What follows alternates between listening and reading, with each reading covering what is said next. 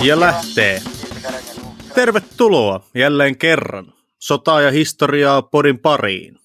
Suomen matala kynnyksisimpään sotahistoriaa käsittelevään podcastiin.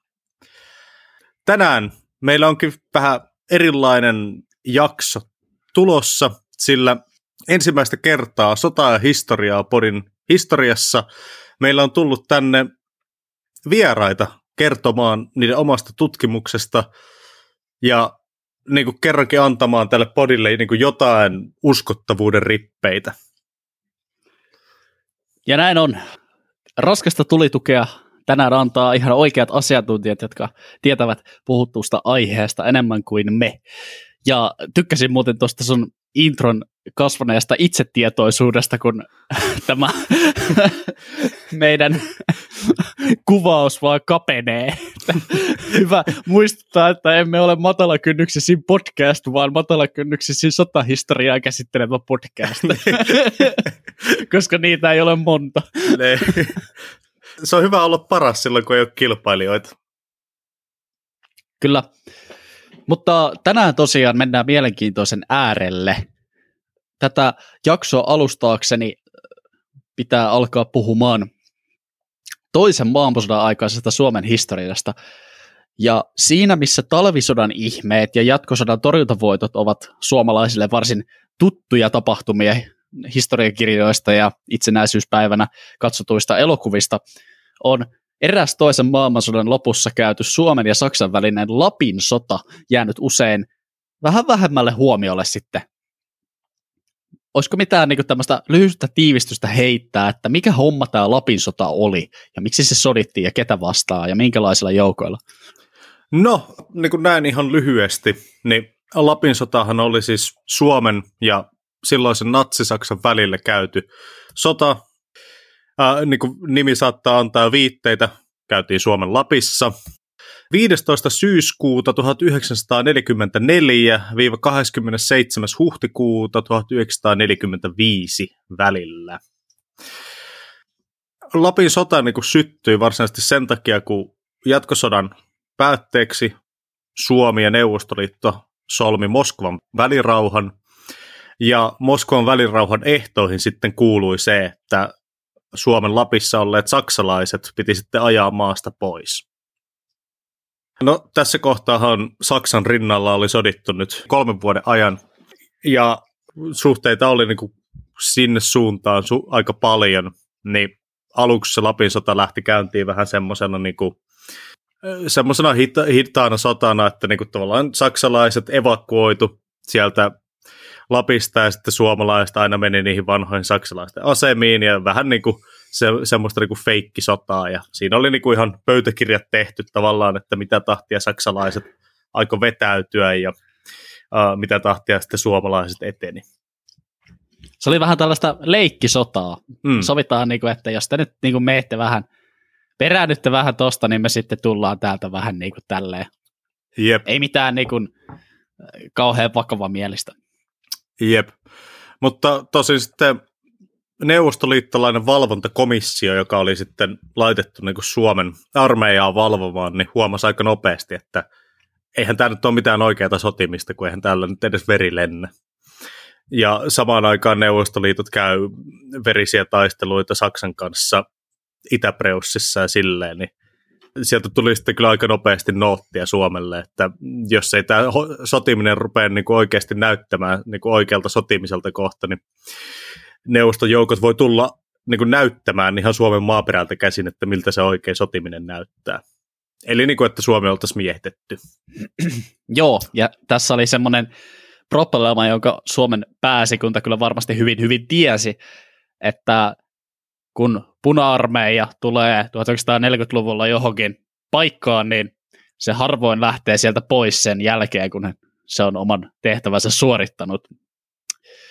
Mm. Eli viittaan tässä siis itäisen Euroopan miehityksiin toisen maailmansodan sotaoperaatioihin liittyen. Ja Suomi ei tietenkään halunnut puna-armeijan joukkoja omalle maaperälle, joten sitten oli vähän pakko alkaa tekemään niin kuin käskettiin. Jep. Sen takia sitten Suomen sodanjohto laittoi välit poikki Saksan kanssa ja aloitettiin sitten niin kuin ihan oikea, oikeat sotatoimet. Ja kostoksi tästä sitten niin saksalaiset äh, esimerkiksi poltti Rovaniemen maan tasalle ja oikeastaan suurimman osan muistakin kylistä siellä niin kuin Rovaniemen pohjoispuolella. No, vaikka sitten niin ruvettiin oikeasti sotimaan, niin Lapissa on kuitenkin sen verran hankala tehdä mitään suuria manövereitä ja mitään hirveän laajamittaisia joukkoliikkeitä, että ne tappiot jäi sitten molemmille puolille kuitenkin suhteellisen matalaksi. Että saksalaisille tuli noin tuhat kaatunutta ja suomalaisille noin 770. Ja yhteensä Saksalla oli noin 200 000 miestä Lapissa ja Suomella oli vaan noin 75 000, että kyllä saksalaiset pääsivät niin sitten suhteellisen rauhassa kuitenkin vetäytymään sieltä kohti niin kuin Pohjois-Norjaa ja sitä kautta sitten niin kuin evakuoitumaan. Mutta pitäisikö tästä vetää pikku aasisilta sitten näihin meidän vieraisiin ja siihen puolustusrakennelmaa, jonka saksalaiset Lapisodan aikana rakensi, tai itse asiassa, jos tarkkoja ollaan, niin aloittivat rakentamisen jo ennen sitä. Hmm. Joo, eli siis tänään tosiaan meille tänne meidän sotaa ja historiaa podin matalaan ja vaatimattomaan studioon on tullut antamaan tulitukea Forgotten Fronts-projektin Aleksi Rikkinen ja Emil Kasthelmi. Nämä jätkät on tehnyt nyt viimeistä kolme vuotta tutkimusta tämän Sturmbok-linjan tiimoilta Suomen Lapissa, joka oli siis tämä saksalaista rakentama puolustusasema siellä Lapissa, mitä ei oikeastaan ennen näiden äijien tutkimustyötä ollut koskaan oikeastaan kartoitettu kunnolla. Juuri näin. Ja meidän erittäin onnistuneen äh, viestintästrategiamme ansiosta, eli suomeksi sanottuna sen ansiosta, että Pikke keksi laittaa ukoille sähköpostia ja kysyä, että haluatteko te tulla meidän podiin, niin meillä on nyt Aleksi ja Emil ollut tota, heidän tutkimuksiinsa liittyen haastattelussa ja me halutaan tarjota meidän kuulijoille tämä äärimmäisen mielenkiintoinen keskustelu mahdollisimman pienellä editoinnilla ja se tulee olemaan tämän koko jakson runkona. Mm. Ja pitemmittä puheitta siirtykäämme tähän itse haastatteluun. Ja... No niin. Ja annetaan nyt äijien kertoa itse, että keitä te ootte ja mitä, mikä on Forgotten Fronts-projekti? No terve, terve, terve. Meikäläinen on uh, Aleksi Rikkinen. Uh, sanoisinko, että on sotahistorian sekatyöläinen. Eli maantiedettä opiskellut, uh, tota, innokas sotahistoria harrastaja Helsingistä. Työskentelen uh, tässä no, Forgotten Fronts-projektissa, joka on pääosin tähän mennessä ollut tätä Sturmbok-linjan kartoittamista tuolla käsivarren Lapissa, mutta sen lisäksi myös, myös tota, monenlaisissa projekteissa Etelä-Suomessa sotahistoriaan liittyen. Hankoniemellä ja useammalle museolle teen töitä, töitä sotahistorian tiimoilla. Joo, no niin, eli mä oon Emil Kastehelmi ja mä oon tässä Forgotten Frontsissa ja meidän tutkimusprojektissa vastannut pitkälti tästä visuaalisen materiaalin ja, ja sosiaalisen median tuottamisesta ja toki sitten myös maastossa tutkimushommista osaltani. Forgotten Fronts on tämmöinen niin meidän verkkosivuilla kuin sosiaalisessa mediassa toimiva sotahistoriaprojekti. Ja siinä me pyritään tuomaan niin sotahistoriasta, mutta myös vaikka luonnosta ja, ja retkeilystä ja tämän tyyppisistä kulttuurihistoriasta kiinnostuneille ihmisille tätä Lapin sotahistoriaa tämmöisellä vähän uudella, uudella tavalla ja pyritään tuomaan uusia näkökulmia ja sitten myös esimerkiksi ää, myös uusia näkökulmia niin, niin kuin tutkimuksellisessa kuin visuaalisessakin viitekehyksessä siinäpä se ehkä lyhykäisyydessään. Jees. Tosiaan mainitsit tuossa aikaisemmin, että, että tässä on siis kysymys Lapin sodasta ja Sturbok-linjasta. Haluaisitteko avata vähän sen meille, että miten Sturbok-linja ja Lapin sota liittyy toisiinsa? Joo, no jos lähtee tuosta ihan ekasta kysymyksestä liikenteeseen, että mikä on käytännössä Sturmbok-linja, niin se on tuommoinen noin 30 kilometrin mittainen todella vahvasti linnoitettu puolustusasema, joka katkaisee tuon Suomen käsivarren siitä sen oikeastaan kapeimmalta kohdalta. Ollaan tuolla Koillinen kaakko lounas luoteis tota, Lapissa, eli, eli oikeastaan sit melkein arktisimmissa olosuhteissa, mihin Suomessa pääsee, se sijaitsee. No, Sturbokin syntyhistoria, se on tiedusteltu ja rakennettu ja miehitetty kaikki nämä kolme toimintoa niin vuoden 1944 aikana, eli, eli ihan toisen maailmansodan loppuvaiheessa.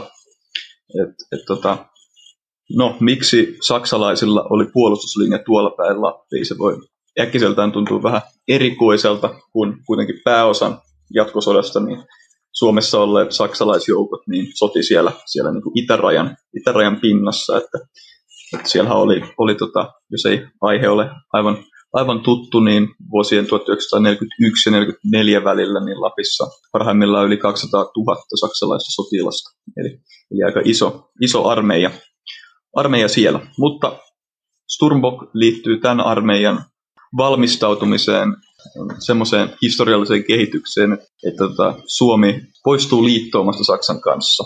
Eli saksalaiset valmistautuivat tämmöiseen tilanteeseen 1943 eteenpäin. No, tiedustelemalla tämmöisiä puolustusasemia niin käsivarren Lapissa siellä Karessuvannon lähellä, kun sitten vähän idemmässä tuolla, tuolla tota, Ivallon eteläpuolella Tankavaarassa, niin sinne saksalaiset tiedusteli tämmöiset puolustusasemat, joiden tavoitteena oli sitten turvata saksalaisten joukkojen asema, asema tuolla pohjoisella rintamalla siinä tilanteessa, että Suomi irtautuu sodasta. Joo, tästä me itse asiassa Viken kanssa vähän pohdiskeltiinkin ennen, ennen tätä haastattelua alkua, että mikä se linjan tarkoitus noin niin kuin sodan opillisesti oli, että pyrittiinkö siinä sitten nimenomaan rakentamaan puolustuslinjoja suomalaisten hyökkäystä vastaan vai jotain äh, tällaista selustan turvausta ajatellen Norjan joukkojen evakuointia tai muuta semmoista ajatellen, että mikä se oli se idea Saksan sodan johdossa edes lähteä valmistaa sinne Lappiin tämmöistä linjaa? Tuo oli erittäin, erittäin hyvä kysymys ja se oikeastaan äh, tuohon kysymykseen äh, saksalaiset otti vastauksia ihan Hitleriltä itseltään. Eli, eli näiden Sturmbok-linjan ja, ja toisen saksalaisen puolustuslinjan Lapissa, eli Schutzwall-linjan, niin ne, ne tota, no, tavoitteet ja, ja käsky niiden rakentamista antoi ihan Hitler itse syksyllä 1943. Johtajan ohje 50 on se dokumentti, mikä siitä on säilynyt. Niin näiden kahden puolustuslinjan tarkoitus oli, että ne miehitetään noin divisioonan vahvuisilla joukoilla, eli aika vahvoilla, vahvoilla yksiköillä, ja että ne suojaa näitä kahta tärkeää etelästä pohjoiseen menevää tietä Jäämeren rannikolle ja mahdollistaa sen, että Saksa, Saksa pitää tuon Petsamon nikkelikaivokset hallinnassaan siinäkin tilanteessa, että Suomi, Suomi tota, irtautuu sodasta. Eli tässä vaiheessa sotaa vielä Saksa näki, että Petsamon nikkeli on niin keskeinen strateginen resurssi, että se pitää pitää millä hinnalla hyvänsä. Sitä varten tehtiin vahvat puolustuslinjat kaikkien näiden vetävien uhrien suuntaan. Okei, eli resurssit oli se, se tota noin, niin, niin kuin painavin syy tämän tota, puolustuslinjan rakentamisen suhteen. Joo, kyllä. Et, et, tavallaan Sturmbok-linjan rakentamisella haluttiin välttää semmoinenkin tilanne, että Petsamossa ja Pohjois-Norjassa sijaitsevat joukot olisi saatu mottiin. Eli jos ne olisi sieltä esimerkiksi Neuvostoliitto äh, murtanut Suomen täysin ja sitten runnannut sieltä käsivarren kautta äh, jäämerelle, niin, niin, niin sehän olisi sitten sit montittanut, ja siinä on tämmöinen, tämmöisenä niin kuin vertauskuvana, niin haluttiin välttää tämmöinen niin kuin pohjoisen Stalingrad-henkinen tilanne. Mutta ihan, ihan tosiaan täysin tämä valmistautuminen perustui siihen, että, että tota, puna-armeija ryskää Suomen läpi sitten, sitten tota, siinä tilanteessa, että Suomi pakotetaan ulos sodasta tai Suomi tekee rauhan. Eli saksalaiset ei valmistanut näitä linjoja sitä varten, että suomalaisia vastaan käydään sotaa, vaan, vaan tota, niin kuin meidänkin kenttätutkimuksessa on käynyt ilmi, niin siellä on panssarin torjuntaa 15 kilometriä erämaassa niin kuin lähimmästä tiestä, eli että siellä on ihan tämmöiseen suuria venäläisiä panssaroituja osastoja vastaan, niin valmistauduttu taistelemaan.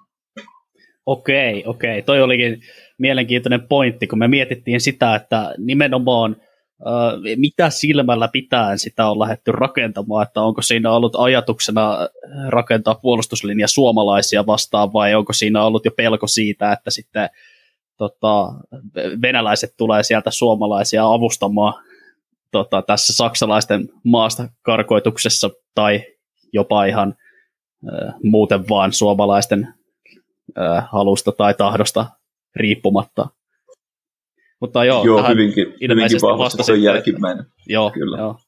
No, te mainitsitte äsken tuossa jo sen, että se on erämaahan rakennettu, jossa ilmeisesti logistiikka aiheuttaa jo ihan omanlaisia ongelmia, ja noissa teidän tota, Forgotten Fronts-blogeissakin on puhuttu siitä, että Saksa sodanjohto oli aika kriittinen sen linjan rakentamisen suhteen just sen takia, että se on logistisesti tosi hankala tehdä mitään, kun alueella oleva tiestö on niin kuin lähes nolla, ja kaikki infra, mitä siihen sitten niin kuin linjan ylläpitämiseen tarvitaan, pitää rakentaa.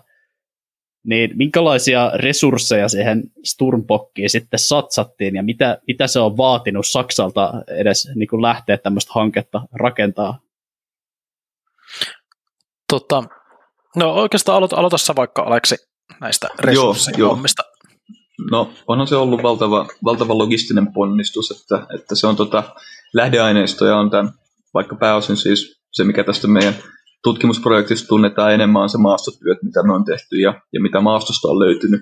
Niin, mutta sitten jos rupeaa niin logistisia ää, näitä lähdeaineistoja tästä käymään läpi, ihan keväästä 44 lähtien, kun tämä suunnittelu aloitettiin, niin se on ollut saksalaisille valtava, valtava ponnistus, että kun rakennetaan vahvennetulle divisionalle puolustusasemia tuonne tonne niin kuin sellaiseen erämaahan, että siellä pitää alkuun rakentaa tiet muun muassa, ja huoltotiet, raivata ampuma-alat, rakentaa no, satoja, eli tuhansia majoitteita joukoille kuitenkin talvisodan käyntiä varten. Kukaan ei selviä siellä niin kuin taivasalla alla tota, ja pelkissä poteroissa kovinkaan kauaa ainakaan.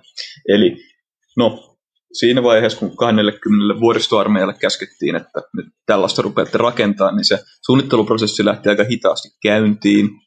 Dietl, tämä, eli kenraali Dietl, joka johti tätä 20 vuoristoarmeijaa, niin se esitti Hitlerille useita, useita kertoja, että suunnitelman toteuttaminen on hankalaa, etenkin talviolosuhteissa lähes mahdotonta. Niin mm siitä oli paljon tämmöisiä kriittisiä äänenpainoja. Myöskin paljon rakennustarvikkeita pyydettiin Saksasta. Pitkiä listoja lähti sinne, että mitä kaikkea tarvitaan, kuinka paljon teräsbetonia, jne. Ja ainakin se, mitä tutkimuskirjallisuus kertoo, on, että juuri mitään ei saatu enää siinä vaiheessa. No, ainakin aiheeseen vihkiytyneet tietää, minkälaisessa tilanteessa Saksa oli vaikka vuoden 1943 loppupuolelta eteenpäin, että rintamat romahtaa lähes joka suunnassa, niin ei sieltä tota, sanoisiko su- Saksan, Saksan ydinalueelta ollut paljon enää lähettää siinä vaiheessa. Että rakennusosastoja saatiin, sotavankeja, tämän tyyppistä, niin tuotiin vielä Keski-Euroopasta pohjoiseen näitä rakennusprojekteja varten aika myöhäisessäkin vaiheessa sotaa. Pitäisikö... Ja, mu, mu, kyllä, sano vaan. Joo, anteeksi, että keskeytin, mutta siis toi sotavankien mainitseminen oli kanssa mielenkiintoinen pointti. Pitäisikö meidän siitä puhua hetken aikaa, että mistä maasta ja ketä täällä oli oikein rakentamassa niitä puolustuslinnotteita Suomen Lappiin?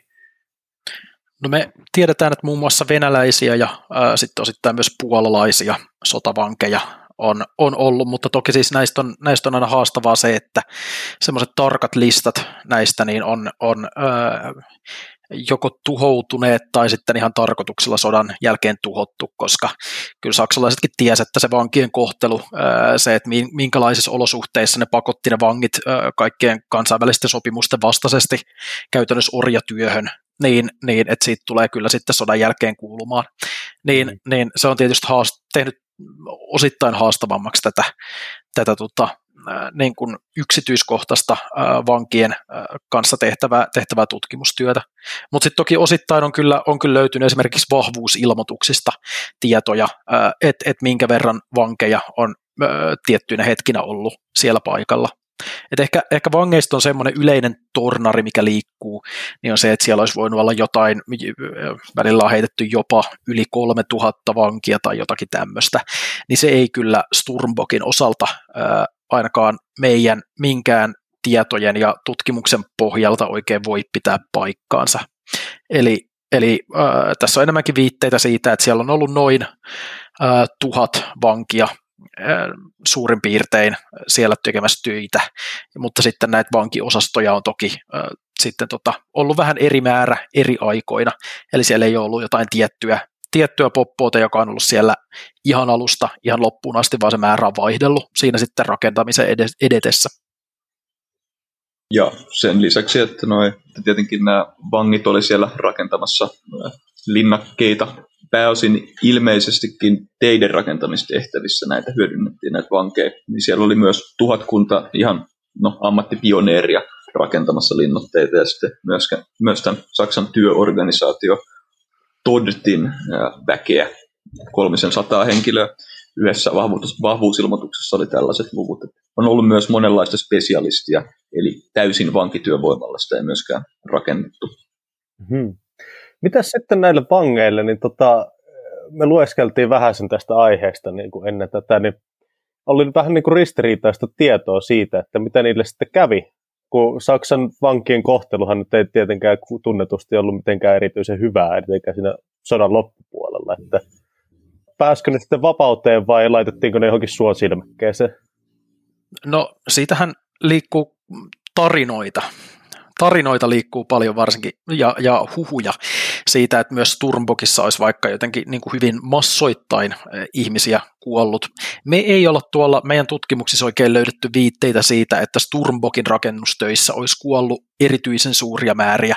Et siellä on varmasti jengiä kuollut, mutta, mm. mutta tämmöisiä selkeitä ää, joukkohautoja me ei olla esimerkiksi vielä, vielä sieltä löydetty. Meillä on kyllä viitteitä niistä ja, ja näin, mutta se vaatii, vaatii nyt vähän lisä, lisäjatkotutkimuksia, että voidaanko oikeasti puhua, ää, puhua joukkohautalöydöistä. Ja tota, sitten toki siis tuossa vaiheessa, kun vankeja kuljetetaan tonne niin kuin noin pohjoiseen, vaikka Keski-Euroopasta, niin sehän on jo itsessään niin valtava logistinen operaatio, että saadaan, saadaan tuhat miestä esimerkiksi sinne, että ei niitä haluta niin kuin tuoda sinne ja sitten tapattaa välittömästi työllä, vaan ne oli totta kai tämän linjan kannalta niin kuin todella arvokas, ää, arvokas resurssi myös, että tämä saatiin valmiiksi. Eli, eli kyllä niitä vankeja haluttiin niin kuin mahdollisuuksien mukaan ää, pitää, pitää hengissä, mutta sitten totta kai se kuri oli, oli niin kuin erittäin kova, että et kyllä niillä hirveää siellä oli aivan epäilemättä. Mutta sitten semmoinen niin kuin, oikeasti massoittainen kuoleminen alkoi sitten, kun Sturmbokista siirryttiin pohjoisempiin, muun muassa Norjan puolelle rakennustöihin, jossa sitten tota, siinä 4-4 ja sitten kun mentiin vuoden 45 puolelle, niin alkoi sitten olosuhteet olemaan jo niin äärimmäisen kurjat, että, että tota, meni huomattavasti karummaksi kuolleisuusprosentti nousi. Hmm. Onko tästä vankien kohtalosta siis muodostunut jonkinnäköinen mysteeri, joka vielä on vähän hämärän peitossa, että sitten kun saksalaiset lopulta vetäytyi Suomen alueelta sinne Norjan puolelle, niin tietääkö kukaan, että mitä niille vangeille, jotka tätä linjaa oli rakentamassa, niin lopulta tapahtui? Kyllä tästä on Norjan puolella tuota, vaikka Tromsa yliopistossa tehty ihan ansiokasta tutkimusta sitten täällä, täällä tota Norjan, Norjan sanoisiko kuoleman kentillä. Siellä on ollut muun muassa Malnitsin pahamaineinen vankileiri Lyngen, Lyngen linjan tota, rakennustyömailla, niin, niin siellä kannibalismitapauksia raportoitu ja, ja kuitenkin kymmeniä tai satoja kuolleita tässä, tässä yhdessä leirissä. Et kyllä siellä kun lähtisi vahvuusilmoituksenkin perusteella niin kuin jäljittämään, niin voisi saada osviittaa. On aivan varma, että Sturbokin työmailla olleita vankeja on, on sitten Lyngen vuonna, tota, Lyngenin rakennustyömailla kuollut. Mutta se on, on kuitenkin tämmöistä niin kuin, komppaniat ilmoittaa vahvuuksiaan, että siellä ei kyllä päästä niin kuin, yksittäisen sotilaan nimeen tai vangin nimeen kiinni. Että, että kyllä siellä on vielä paljon, paljon selvitettävää ja luulenpa, että, että tota, tämmöisiä ainakaan kokonaisia ää, listoja, että ketä kaikkia sinne on haudattu, haudattu Lyngenin Alppien joukkohautoihin, niin ei tulla kyllä saamaan. Ja sitten ehkä loppukaneettina vielä, kun nämä useat jäänyt ihan sodan alkuvuosina vangiksi, ollut, ollut vankina vuosia ja selvinnyt siitä, niin kun ne sitten lopulta palautettiin Ruotsin kautta ää, Neuvostoliittoon, niin, niin ei siellä Stalinin Neuvostoliitto ei ollut ihan paras paikka kuitenkaan vangiksi jääneelle palata. Että siellä on varmaan koittanut sitten vielä uudet, uudet tota, kuulustelut ja kärsimykset ainakin aika monelle. Niin siis tää, tässä mulla on itse asiassa kertoa yksi ihan henkilökohtainenkin juttu. Oma mummo tuolta Naantalista on kertonut, että hänellä oli perheessä jatkosodan aikana neuvostoliittolaisia sotavankeja niin kuin maatilahommissa. Niitä laitettiin paikkaamaan rintamamiesten poissa ollessa niin sitä työ, työvoimavajetta ja sitten sodan lopulta, kun he kuulivat, että heidät palautetaan takaisin, niin tämä kyseinen vanki oli sitten ollut erittäinkin suruissaan siitä, koska se yleinen konsensus oli ollut se, että heidän kohtalo sitten palautettuna vankeina ei ollut mitenkään ruusuinen Neuvostoliitossa ei varmasti. Että on ollut sille kaikin puolin todella, todella huono tuuri näillä tota, ja, ihmisille. Jep. No, nyt on tullut selväksi, että tämä oli valtava, valtava projekti kaiken kaikkiaan. Miten sitten niin kuin taistelun kannalta? Että, tota, näkikö Sturbok-linja sitten oikeastaan niin kuin suurta käyttöä niin kuin taisteluita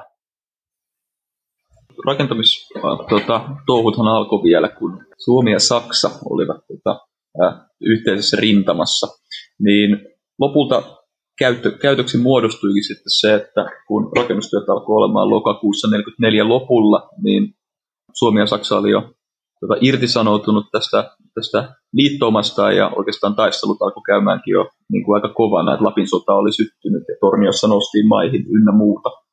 Niin, niin tota, Eli käyttö muodostukin sitten suomalaisia vastaan, mutta toisaalta sodan kokonaistilanne meni syksyllä 4-4 sellaiseksi Saksalla, että näitä, näitä tota Schutzwallia ja Sturmbockia operaatio Birkessä niin määritettyjä puolustustasoja ei ollutkaan enää realistista pitää.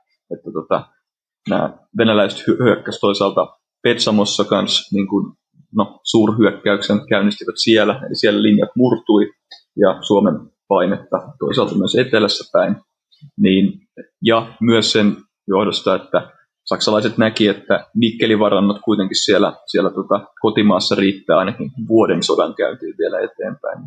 Sittenpä näissä päätettiin luopua ja vetää koko tämä 20. vuoristoarmeija sinne Lyngen äh, vuonon taakse Norjaan paljon helpommin puolustettaviin asemiin sinne, paljon lyhyempi rintama ja ja muuta tällaista. Eli lopulta sitten Sturmbok miehitettiin vain, vaan tota, väliaikaisesti siinä tota, loppuvuodesta 44 alkuvuoteen 45 asti. Ja taistelut muodostui sitten siihen, että Saksalla siellä oli asemissa seitsemäs vuoristodivisioona yli 14 000 miehen voimilla näissä tosi vahvasti linnoitetuissa asemissa. Suomalaisilla puolestaan sitten semmoinen noin tuhannen hengen vahvuinen pääasia asevelvollisista koostuva ryhmä Puroman joukot siellä, eli no, noin voimasuhteet jo sellaiset, eipä siinä suuria taisteluita synny. Saksalaiset miehitti asemiaan aivan rauhassa sen aikaa, kun miehitti no, pari-kolme kuukautta siinä vuodenvaihteessa ja, ja sitten vetäytyivät tota, sinne Kilpisjärveä kohti. Et kuvaavaa tavallaan niistä maasodan käynnistä oikeastaan tässä on se, että, että suomalaiset ei onnistuneet valtaamaan edes Turbokin edustalla sijainnutta tämmöistä niin kuin Mustavaaran etutukikohtaa. Et siihen tehtiin, tehtiin vähän kokeiluja ja yritettiin hyökätä sitä vastaan, mutta tota, sitten suomalaiset totesivat, että ei, ei kannata edes tätä niin kuin etuasemaa vallata. Ja senkin, että et, et, siellä ei ollut minkäännäköistä todellista yritystä suomalaisten osalta oikeasti lähteä tätä linjaa murtamaan tai sitä vastaan hyökkäämään. Et partiokahakoita oli jonkinlaisia siellä täällä sitten tässä käsivarren asemasodan aikana, mutta, mutta mitkä oikeasti vakavat isommilla joukoilla tehtävät maahyökkäykset oli, oli käytännössä heti alusta asti pois, pois laskuista semmoinen asia, mikä sitten Sturmbokissa onkin ehkä tätä maasodan käyntiä merkittävämpää, niin on ilmasodan käynti. Eli, eli siellä siis suomalaiset oli aika aktiivisesti tota, muun muassa pommitti ja tiedusteli ja sitten kanssa väkivaltaisesti ilmatiedusteli sitten näitä saksalaisten asemia ja tota, ja, ja, ja et, et siitä on myös sit näitä kohteita ja tapauksia selvinnyt niin maastossa kuin sitten tota, myös vaikka ilmavoimien tota, arkistojen perusteella. Eli siis hmm. suomalaiset ilmavoimat kävi Saksaa vastaan Lapisodassa aktiivisestikin jonkinnäköisiä ilmaoperaatioita.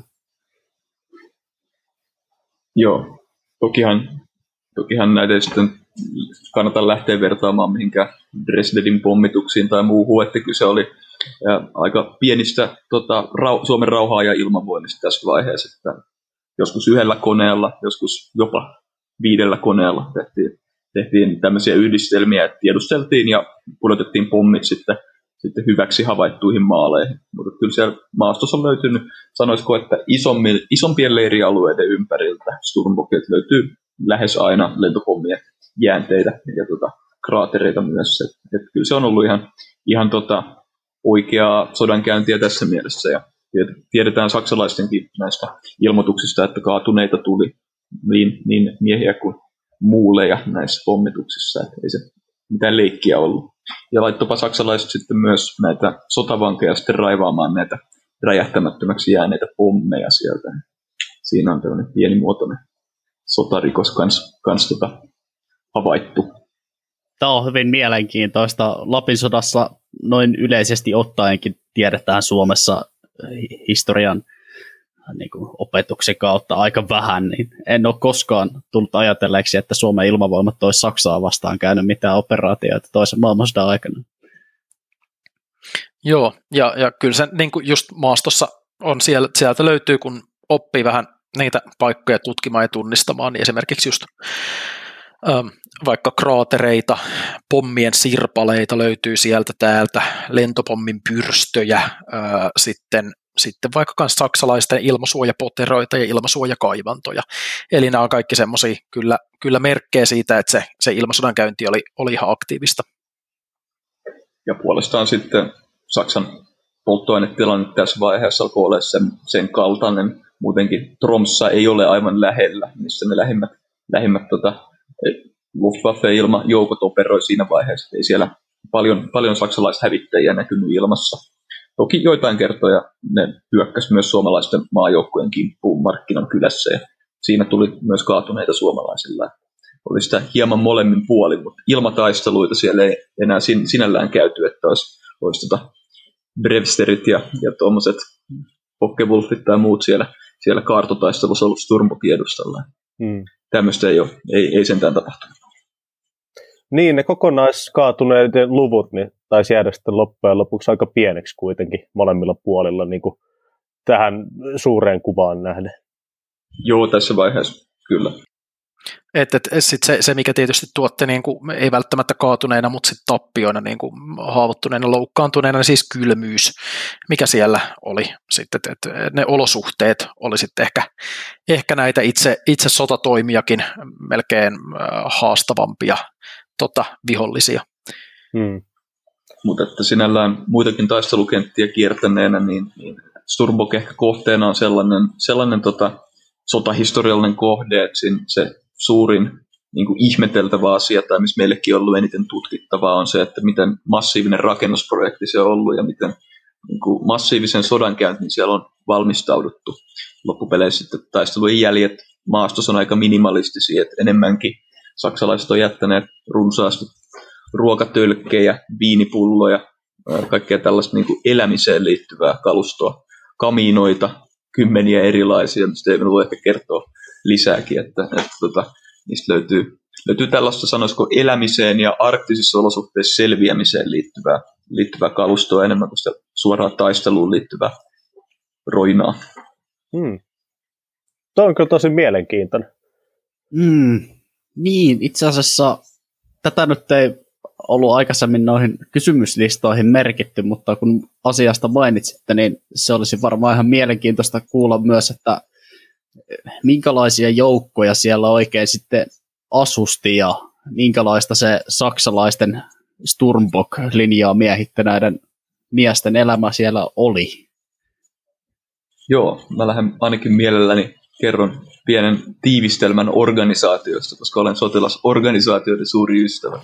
Tai projektipartneri Emilin tota, välillä harmiksi, mutta kuitenkin lähdetään, lähdetään sitten liikenteeseen, että tämä divisioona, joka Sturmbokkia miehitti, niin oli tämmöinen saksalainen vuoristodivisioona, ää, seitsemäs sellainen. Eli se oli tota, aiemmat vuodet taistellut tuolla Uhtuan suunnalla ja muutenkin itärajalla aikamoisessa korpimetsissä. Ja tota, eli sikäli ö, nyt tämä seitsemäs vuoristodivisioona Sturmbokilla, niin pääsekaa kertaa sanoisiko vähän enemmän niin kuin, no ei nyt alppiiniseen, mutta kuitenkin vuoristo, vuoristomaisemaa muistuttavaan olosuhteeseen sinne. Et koska Sturmbok on siinä rajalla justiin, mistä Suomen suurtunturit alkaa, että eteläosat on tunturikoivikun peittämään tällaista aika peitteistä pusikkoa, mutta sitten pohjoisosat nousee ihan sinne paljakalle komeisiin vuoristomaisemiin. Siellä oli ainakin nämä vuoristojääkärit äh, vuorikenkineen, niin ehkä osas fiilistellä sitä, sitä maastoa jollain tavalla. Että, että tota, niin, tämä seitsemäs vuoristodivisioona niin oli täysvahvuinen divisioona, ihan 14 000 miestä tässä vaiheessa, ja tota, aika kokenut yksikkö, eli ne oli taistellut monissa, monissa aika katkerissa kähinöissä siellä, siellä Uhtuan korpimailla, ja, ja tota, eli sikäli ei mitenkään, mitenkään mitään noviiseja tähän toimintaan. Ja kun miettii sitä, että missä kunnossa Wehrmacht alkoi olemaan muilla rintamilla tota, syksyllä 1944, niin, niin tämä oli aika poikkeuksellista, että tämmöisiä yksiköitä vielä Lapissa liikkuu, jotka oli täysin, täysin niin kuin ykkösluokan taisteluvalmiudessa, kuten saksalaiset itse se ilmoitti näissä raporteissa. Hmm. Okei, eli siis äh, siinä loppuvaiheessa sotaa niin Saksan Wehrmachtin iskukykyisimmät joukot oli itse asiassa Suomen Lapissa valmistautumassa Neuvostoliiton suurhyökkäyksiä vastaan. Tällainen kuva niin, tästä on jäänyt. Vo, voi tästä sellaisen kuvan saada. Totta kai se kertoo myös siitä, että nämä, oli vielä, nämä ei ollut samanlaisessa niin kuin lihamyllyssä kuin vaikka eteläisemmät osat itärintamaa oli ollut jo vuosikaudet tässä vaiheessa. Nämä oli kuitenkin saanut käydä aika rauhallista niin kuin pataljoonatason taisteluihin liittyvää tämmöistä asemasotaa tuolla, tuolla itärajalla. Eli toki näille joukoille, jos ne olisi voinut tässä vaiheessa sotaa vaikka teleportata tuonne tonne tuota itä, Itäpreussia puolustamaan, niin joku Saksan tota, yleisessä kunnassa olisi voinut sen päätöksen tehdä, mutta eipä niitä saa, saa, saatu tässä vaiheessa kuitenkaan irrotettua ihan niin jouhevasti sieltä Lapista tuonne, sanoisiko valtakunnan puolustukseen. Hmm. Niin, kyllä. Ja et, et ylipäänsä kun tarkastellaan tavallaan tätä tämmöistä arktista rintamaa, niin nämä ää, kuolleisuus siis käytännössä kaikilla osapuolilla on, on kuitenkin aika maltillinen, niin kun, jos tarkastellaan sitä koko sodan pituutta verrattuna sitten moniin muihin, muihin paikkoihin. Ja, tota, et, et, ja sielläkin oikeastaan niin kuin lähinnä se ää, Neuvostoliiton Petsamo Kirkkenees offensiivi oli sitten semmoinen niin kuin laajempi ja isompi suurhyökkäys, mutta, mutta se oli aika ainut, ainut laatuaan sinänsä tota, tässä, tässä niin kuin arktisella rintamalla. Että, että joukot voivat, oli aika silleen hyvin ja, ja rauhallisesti, eivät kuluneita.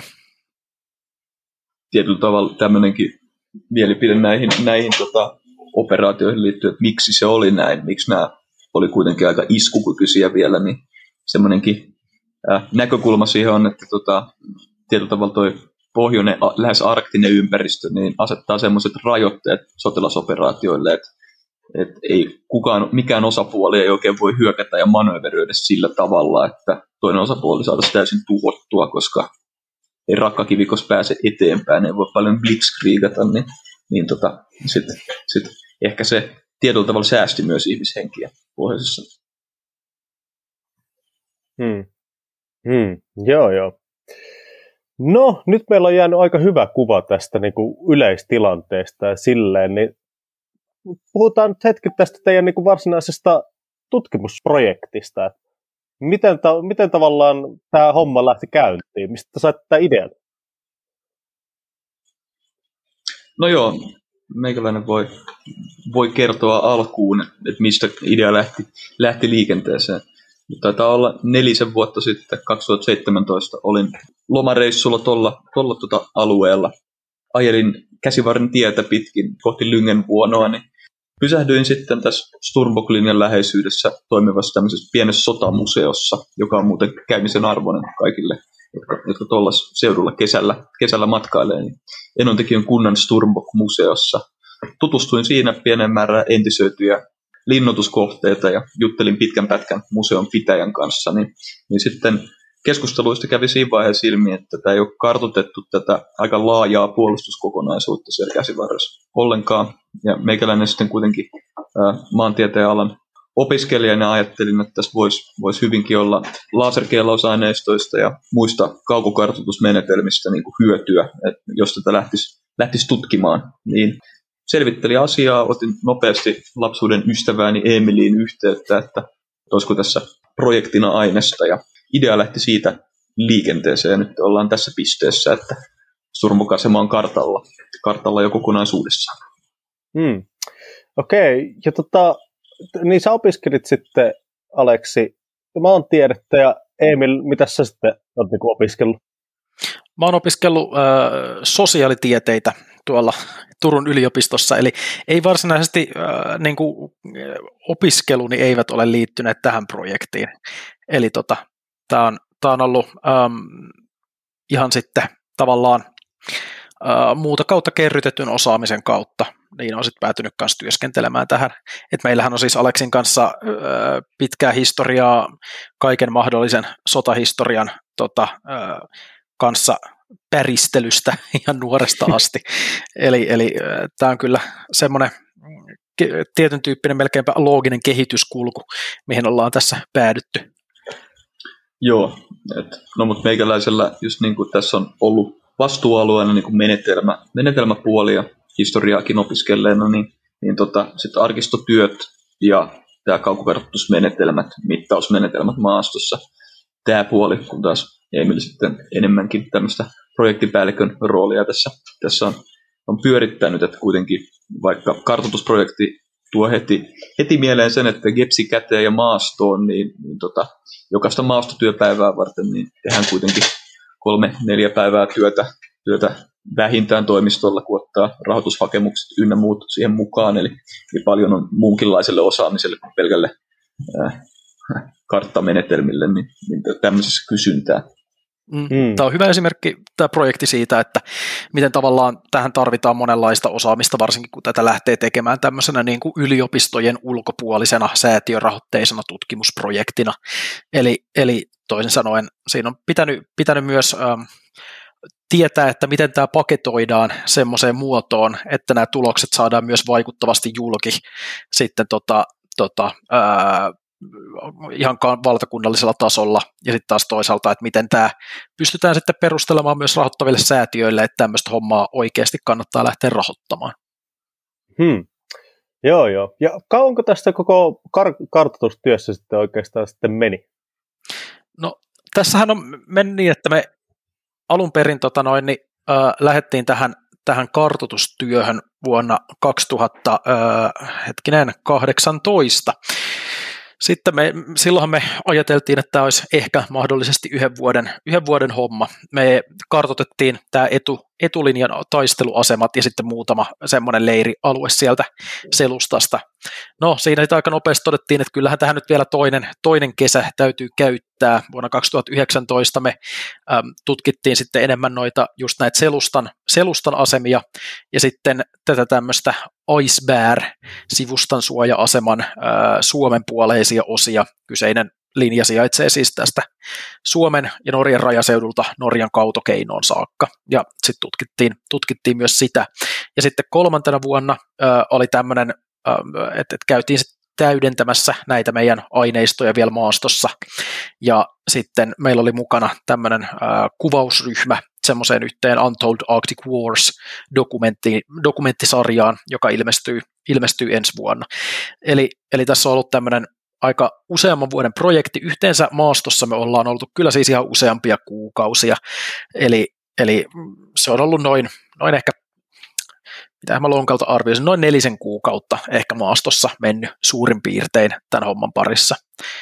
Eli ihan, ihan siinä on kyllä, kyllä saanut viettää yön jos toisenkin autiokämpissä ja teltoissa ja välillä taivasalla.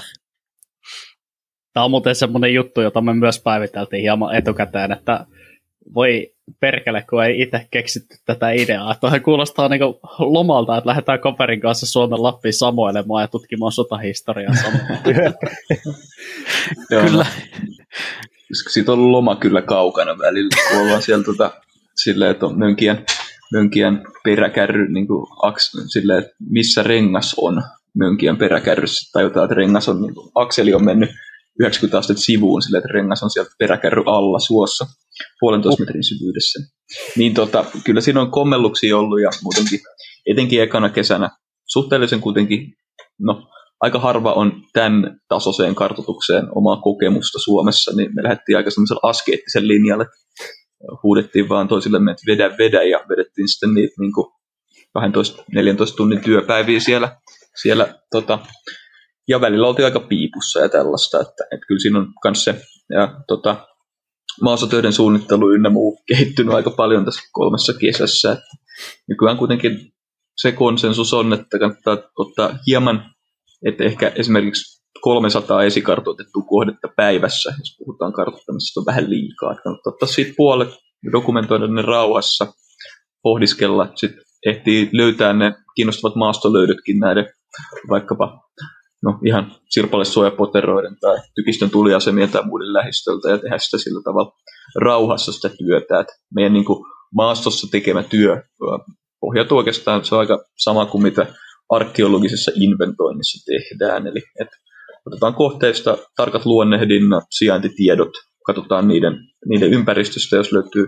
löytyy no, materiaali, joka liittyy niiden käyttöön tai muuta. Että se on kuitenkin aika semmoista pikkutarkkaa toimintaa, toimintaa. Ja välillä tietenkin voi tuntua maastossa siltä, että se poteron sijainti, mitä väliä tällä on, mutta se oikeastaan yle, sit yleensä jälkityövaiheessa, kun sitä pystyy katsoa karttapohjalla ja sitä hahmottaa kokonaisuuksina, että missä tässä on kyse, niin, niin se pienet muruset tavallaan pystytään koostaa yhdeksi tiedoksi ja sitten saadaankin sellainen, että palat on, mikä kokonaisuus on suurempi kuin palojen summa. Ehkä, hmm. ehkä näin. Kyllä, ja, ja siis onhan tämä meidän oikeasti touhusella ollut välillä aika, aika niin kuin fanaattista, että me ollaan siis, pisimmät päivät on noussut johonkin melkein 40 kilometriin siis päivässä, ja, ja tota, et, et siellä on kyllä toimintakykyä on niin kuin tasaiseen tahtiin menetetty aika kiinnostavillakin tavoilla, ja on niin kuin meinattu välillä tallata johonkin miinaan tai sen osiin ja sitten välillä on tiputtu kursuun ja on niin kuin jalat ollut rakoilla ja nestehukka koetellut ja, ja niin kuin hyttyset on syönyt ja et siis ihan siis niin kuin, et, et kyllä tässä on jos tätä lähtisi uudestaan tekemään, niin tiettyjä asioita tekisi ehkä vähän, vähän myös itselle armollisemmin, mutta nyt, nyt tätä toisaalta sit, voi muistella niitä tiettyjä, tiettyjä tilanteita, kun on ollut ihan semmoisessa niin kuin sekavassa tilassa joskus aamuyöllä tiennyt, että vielä on leiriin on vielä kuusi kilometriä matkaa, mutta niin kuin vesi on loppu ja jalkoihin sattuu ja sitten ratkaisuna vedetään jotain energiajuomajauhetta suoraan niin kuin pussista. Ja se kipristelee suussa, niin sitten se pitää hereillä ja tahdon, kun on vähän semmoinen pieni kipu myös niin kuin yläkropassa ja, tai niin kuin suussa ja jaloissa. Et siis siellä on kyllä kaiken näköisiä kiinnostavia kokemuksia on kyllä tuolla yöttöminä öinä sitten nautittu jonkinlaisella suomalaisella sisulla on siis töitä tehty. On, on kyllä todella. Projektin eteen. kyllä. No joo, tavallaan, siis te olette siellä ollut niin kuin maastossa Pohjois-Lapissa, kuitenkin kesällä olette, että talvella ette ole sinne lähtenyt seikkailemaan. No, Joo, tuli, tutkimukset. Tuli... Niin, siis, no, vaikka mä voin, siis tutkimukset on suoritettu käytännössä siis niin kuin kesäaikaan, mutta Aleksi on kyllä siellä vierailu sitten talvellakin. Mm-hmm. Joo, ja vaikka kesälläkin toimintakyky on välillä, välillä koetuksella, niin voin sanoa, että se on näin pari kuukautta sitten siellä, siellä tota maastoissa ihan kelkkakyydeillä vierailee, niin talvella se on vielä astetta armottomampi paikka. En aio kyllä lähteä vapaaehtoisesti enää dronea operoimaan tota pakkaskelillä mihinkään tuollaiseen paikkaan. Tulipa kokeiltua sekin. No ne. Tota, kertokaa meille niinku sellainen tavallaan tyypillinen maastopäivä siellä tunturissa. Herätään, herätään hirveäseen leiridarraan ja kärsimykseen. Ja ei vaan, tota, siis, se, se toimi about, about sillä lailla, että, että tota, niin, herät, herätys teltassa tapahtui usein siihen, että oli, oli kuuma. Eli kun siellä myös teltta, teltta nimittäin saattaa lämmetä aika paljon, niin se toimii aika semmoisena hyvänä indikaattorina, että nyt on hyvä hetki nousta. Ja tota, siinä me sitten valmistaudutaan, vedetään aamupalat, pakataan, pakataan reput tai jos ei olla edellisenä iltana jaksettu niitä tehdä ja sitten tota, välpätään hommat kuntoon ja lähdetään maastoon. Meillä on ollut siinä aina esikartoitettu tota, näitä pisteitä, joita me käydään läpi. Ja käytännössä se tarkoittaa siis sitä, että Aleksi on, on tota, niin kuin tämän kaiken esikartoituksen hoitanut ja meillä on Gepseissä niin kuin tavallaan ne semmoiset pisteet, joissa me käydään. Me mennään kävellään niille, niille tutkimusalueille, tutkimuskohteille ja siellä sitten joko Aleksin kanssa kahdestaan tai jos on ihan hirveä määrä pisteitä, vaikka joku iso leirialue inventoitavana, niin sitten me ollaan jakauduttu kahdestaan ja me tavallaan haetaan sieltä nämä, nämä niin kuin tätä paikkatietoaineistoa kerätään näillä GPS-laitteilla ja sitten aina myös kirjataan jokaisesta kohteesta luonnehdinnat ylös, eli että mikä kohde tämä on, onko siinä jotain erityispiirteitä, vaikka niin kuin hyvin säilyneitä rakenteita tai jotain elämisen merkkejä siellä tai, tai metallia tai jotain niin kuin tällaisia, tällaisia juttuja, sotimisen jälkiä ja muita. Ja sitten me tätä tää niin kuin toistetaan, toistetaan monta kertaa ja ää, kävellään sitten uusille alueille ja, ja tota, nähdään ja koetaan kaikkea kiinnostavaa siellä Lapin luonnossa. Käytännössä siis se menee niin, että meillä on aina semmoinen basecampi, josta me sitten vedetään semmoisia niin tietyllä tavalla lenkkejä aina sitten eri, eri niin kuin tutkimusalueille sieltä sitten vaikka muutaman päivän ajan. Ja sitten me siirretään meidän basecampi ja toistetaan tämä sama, niin kuin, äh, sama tämmöinen tota, lenkkivetokierroksia sitten toisa, toisaalla. Ja sitten tällä, tällä tavalla tyylillä me ollaan sitten tehty käytännössä tämä koko, koko projekti. Huhhuh, melkoinen, melkoinen homma kyllä. Joo, kyllä. Ja sitten parhaimmillaan tämä on, välillä se on ollut semmoista, että me ollaan pystytty operoimaan lähempänä vaikka käsivarren tietä ja lähempänä oikeasti sitten jonkinnäköistä infrastruktuuria, mutta sitten vaikka kun oltiin tätä Iceberg-linjaa tutkimassa, niin se on käytännössä siis se, että mennään, mennään niin kuin kymmeniä kilometrejä niin kuin sinne semmoisia äärimmäisen huonoja ä, uria Mönkiällä pohjoiseen, ja sitten oltiin, oltiin lähes viikko siellä siis niin kuin täysin eristyksissä kaikesta mahdollisesta muusta maailmasta, ja tämmöisethän asiat sitten tietysti vaatii myös sitä, että me oikeasti, oikeasti mietitään, että mitä me tarvitaan mukaan, ja on niin kuin varasysteemit, ja on kaikki niin kuin aggregaatit, joilla me sähköistetään meidän leirit ja tälleen, koska sitten kun siellä siellä niin kuin äärimmäisen kaukana on, niin siellähän ei niin kuin mikään, mikään tota, ää, niin sanotusti sitten, tai että sieltä ei pysty hakemaan mitään täydennyksiä, ja jos käy vaikka niin kuin haavereita, niin se on sitten helikopterikyydit ja tälleen, että et se on oikeasti pitänyt miettiä näitä. Ylipäätään hirvas vuopiosta, josta toi tota, Iceberglinna lähtee Suomen puolella, niin voi suosituksena sanoa, että kannattaa ihan suosiolla mennä helikopterilla, tai sitten olla menemättä ollenkaan. Ehkä jälkimmäinen, jos ei ole erittäin die hard sotahistorian ystävä, tai sitten kalastuksen ystävä. Helikopteri alkaa olla siellä kaikkein vaikeiden saavuttavissa paikoissa ihan oikeasti realistinen tapa päästä, päästä mestoille niin sanotusti. Okay. Kyllä.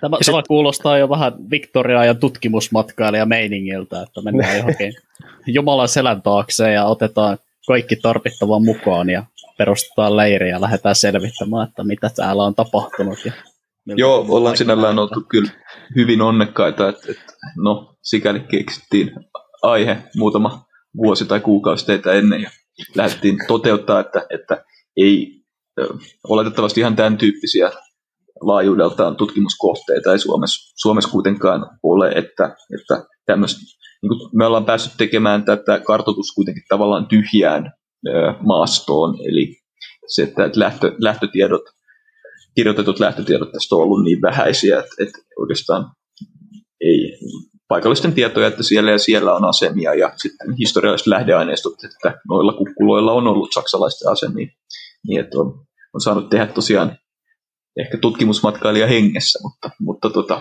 ehkä sillä poikkeuksella, että jolla ää, tota, ää, suhtauduttu alkuperäisväestöön väheksyvästi tai muuta ikävää.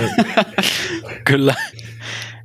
Juurikin näin, ja, ja siis kyllähän eh, tuossa on ollut myös semmoisia mielenkiintoisia piirteitä, että just vaikka nämä tämmöisen onnettomuuksiin varautuminen, niin siis meihän on oikeasti pitänyt miettiä siellä, että meillä on ollut vaikka, vaikka niin kuin tarvikkeet mukana, kun me ollaan lähdetty näille maastoille, koska sehän on ihan, ihan yleisesti tiedossa, että saksalaiset ansotti suuren osan näistä tota, vaikkapa korsuistaan poistuessaan sieltä, ja sitten toisaalta etulinjaan on, on jäänyt, jäänyt räjähteitä, mekin ollaan siellä pari miinaa kohdattu, ja sitten on lentopommeja saattaa vielä olla suutareina jossain, semmoisia suutaripommeja me ei, ei olla kylläkään kohdattu onneksi, mutta, mutta niin kuin, että sekin on aina mahdollisuus, ja sammaleen alla voi olla voi olla asioita ja niin kuin näin. Niin, että tässä on kyllä pitänyt miettiä siis, että aika harvassa duunissa oikeasti joutuu Suomessa 2020-luvulla miettimään, että niin, mitäs jos ää, räjähdän miinaan, niin miten toimimme, niin, niin ollut kyllä sellaisia kaikenlaisia mielenkiintoisia juttuja pitänyt pohtia. No, mutta miehet on kuitenkin yhtenä kappaleena, niin oletan, että ette löytänyt yhtään miinaa niin kuin jalkapelille. Ei, ei onneksi. Että tota, se yksi, mikä maastossa oli, niin oli se kyllä aika, Aleksisen jollain taisi jollain tota, haukan silmällä spotata sieltä sitten, että siellä on miina, mutta sekin oli aika nimittäin niin kuin, äh, vuodet siellä maastossa olleena, niin sehän on niin kuin käytännössä sen louhikon värinen, kun siihen on jäkälää kasvanut, ja sitten tota, niin kuin, äh, tota, se on siellä hiljalleen ruostunut ja patinoitunut, niin kyllä siinä on mutta toki me ollaan siis myös näissä, vaikka tässä Miina-kysymyksessä, niin tehtykin tarkoituksella silleen, että me ei olla menty vaikka siihen niin kuin juoksuhautojen etupuolelle hirveästi hörhöilemään mitään, koska se on ihan selvä homma, että, että siinä on tietysti paljon suurempi vaara, että me ollaan tavallaan tehty nämä kaikki meidän tutkimukset silleen just siinä ehkä ö, oletettavimman miinavaaran niin kuin turvallisemmalla puolella. Hmm.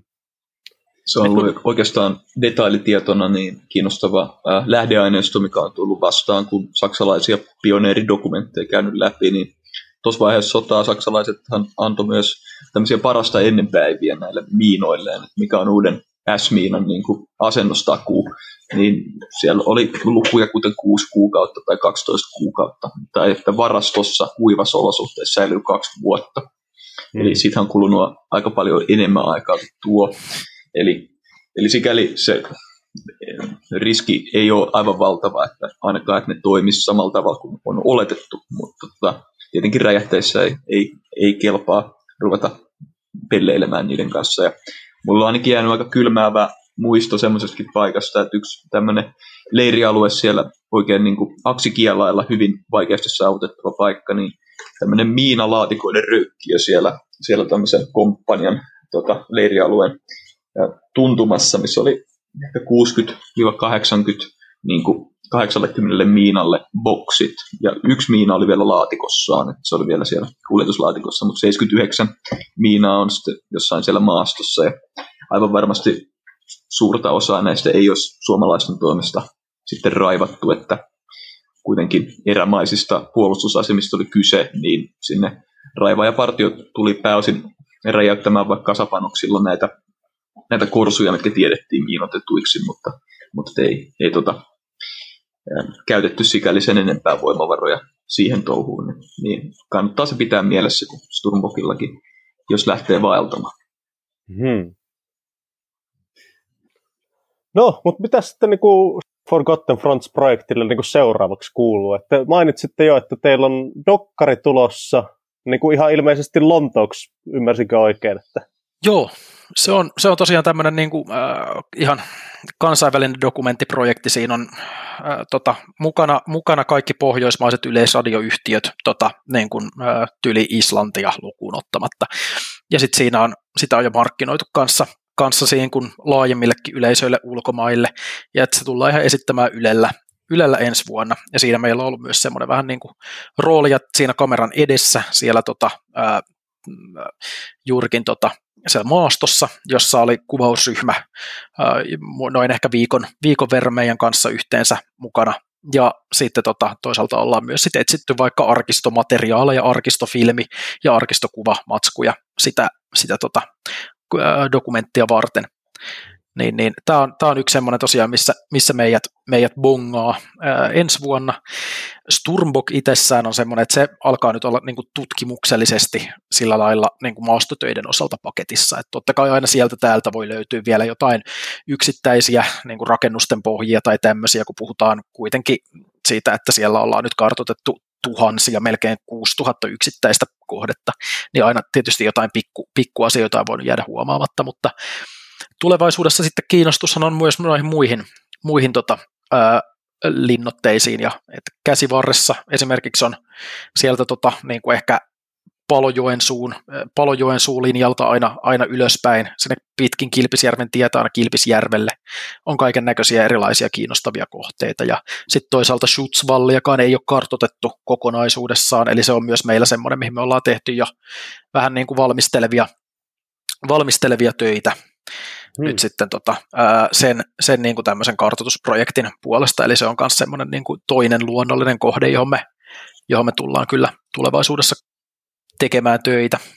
Mutta ei toki olla tässä niin kuin suomalaiskansalliset lasit silmillä tekemässä, että kansainvälinenkin aspekti kiinnostaa, ja kuten saksalaisetkin tätä pohjoista rintamaa äh, käsitti niin kuin yhtenä operaatioalueena, että ei ollut niin paljon väliä, että oltiin Suomen vai Norjan puolella, niin Norjasta löytyy, löytyy todella kiehtovia kohteita, että puhutaan vaikka ihan siellä Varangin Niemimaan lähistöllä tai Tornetin tiellä siellä ihan Venäjän rajan tuntumassa niin kohteita näihin varsinaisiin suurtaisteluihin liittyviä niin kuin taistelukenttä kartoitettavia, niin nekin pidetään mielessä ja sitten Lyngen-linjan, Lyngen-linjan tota, linnoitteet tuolla Norjassa, että, että tämä kesä ehkä, kesä 2021, joka on edessä, kun tätä podcastia haastat, ää, nauhoitellaan, niin, niin tulee olemaan enemmänkin semmoinen, että me keskitytään vanhan tiedon julkaisuun ja sitten, sitten tota uusien projektien suunnitteluun.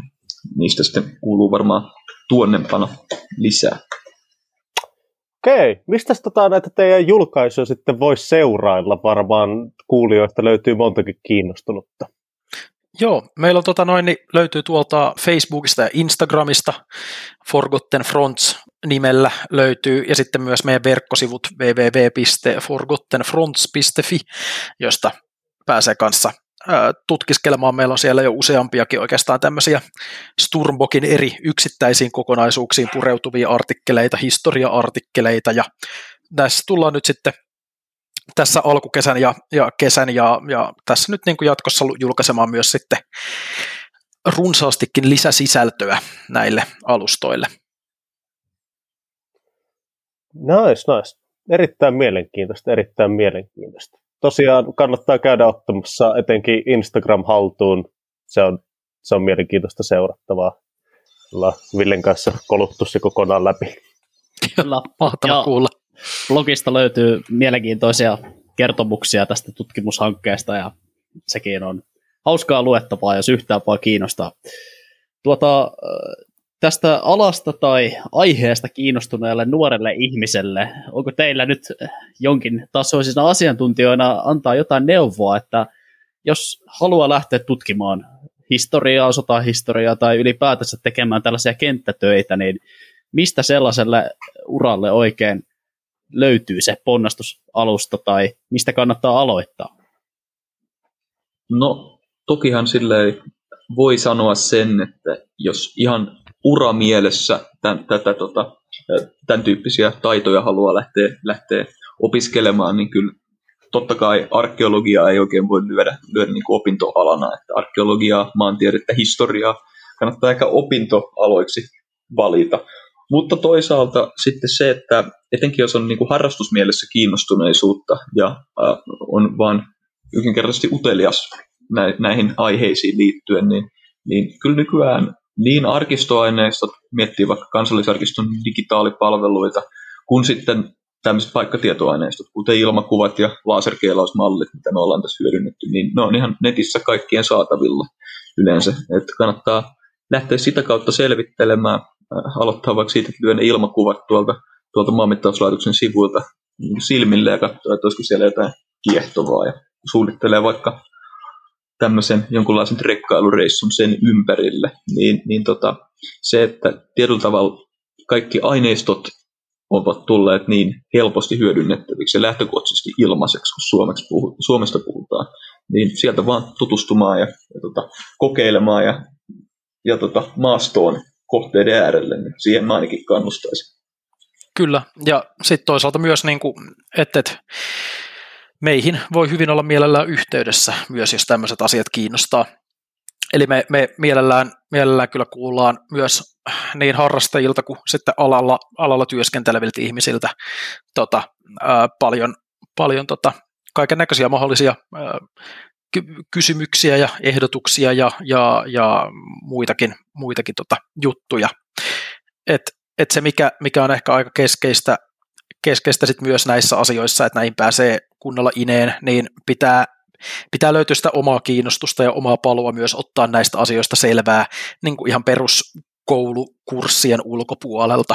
Eli kuten tässäkin vaikka, niin, niin ähm, se on ollut myös tämmöinen niin kuin vuosien mittainen oppimisprojekti mulla ja Aleksilla se, että me ollaan pystytty, tai että pystytään nykyään tekemään näitä sotahistoriahommia tässä nykyisessä laajuudessaan mitä, ja, ja niin kuin näissä, näissä niin kuin meidän tavallaan tutkimus- ja työviitekehyksissä. Eli tarvitaan avointa mieltä ja kiinnostusta. Kyllä siitä, niin kuin, jos ihan oikeasti haluaa, niin saa ammatin itselleen kanssa tota, sorvattua, mutta voin taata, että rahat, korvaukset ei ole siellä suurimmassa päässä ja aika paljon saa tehdä niin, kuin, niin sanotusti rakkaudesta lajiin, mutta mikäpä se mukavampaa, kuin olla näin tota, kiinnostavien teemojen äärellä kuitenkin. Niin, että ei miljonääriksi linjoja kartottamalla. No ei valmistautua noin kahden euron tuntipalkkaan. ja verot vie sitten siitä puolta. Musta harrastuneisuudesta kaikki lähtee ja paljon mielenkiintoisia löydöksiä on tuota tehtävissä, kun vaan lähtee julkisia lähteitä tutkimaan ja alalta löytyy paljon ihmisiä, jotka ovat yhteistyökykyisiä ja halukkaita sitten kuulemaan ideoita uusista kartoituskohteista ja näin päin pois. Sellainen, sellainen käsitys minulla ainakin tästä jäi. Kyllä. Jees. Mutta eiköhän meillä rupea tässä olemaan jo aika, aika tiukka paketti. Tuleeko kenellekään vielä pitää mieleen? Eipä mulla tähän lisättävää varsinaisesti. Tämä oli oikein hyvä, hyvä paketti ja vähän päästiin ehkä normaalia syvemmälle tietyissä teemoissa. Joo, Joo, erittäin suuri kiitos teille, että jaksoitte tulla tänne tämmöisenkin sotahistoria harrasta, harrastelijapodcastin kuultavaksi ja haastateltavaksi. Ja tämä oli tosi mielenkiintoista tietoa, mitä kerroitte meille ja paljon varmasti semmoista, mitä ei välttämättä muista lähteestä edes saisi, joten suuri kiitos tästä.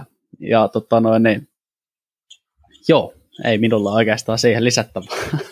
Joo, paljon kiitoksia. Kiitoksia. Yes, kiitos munkin puolesta.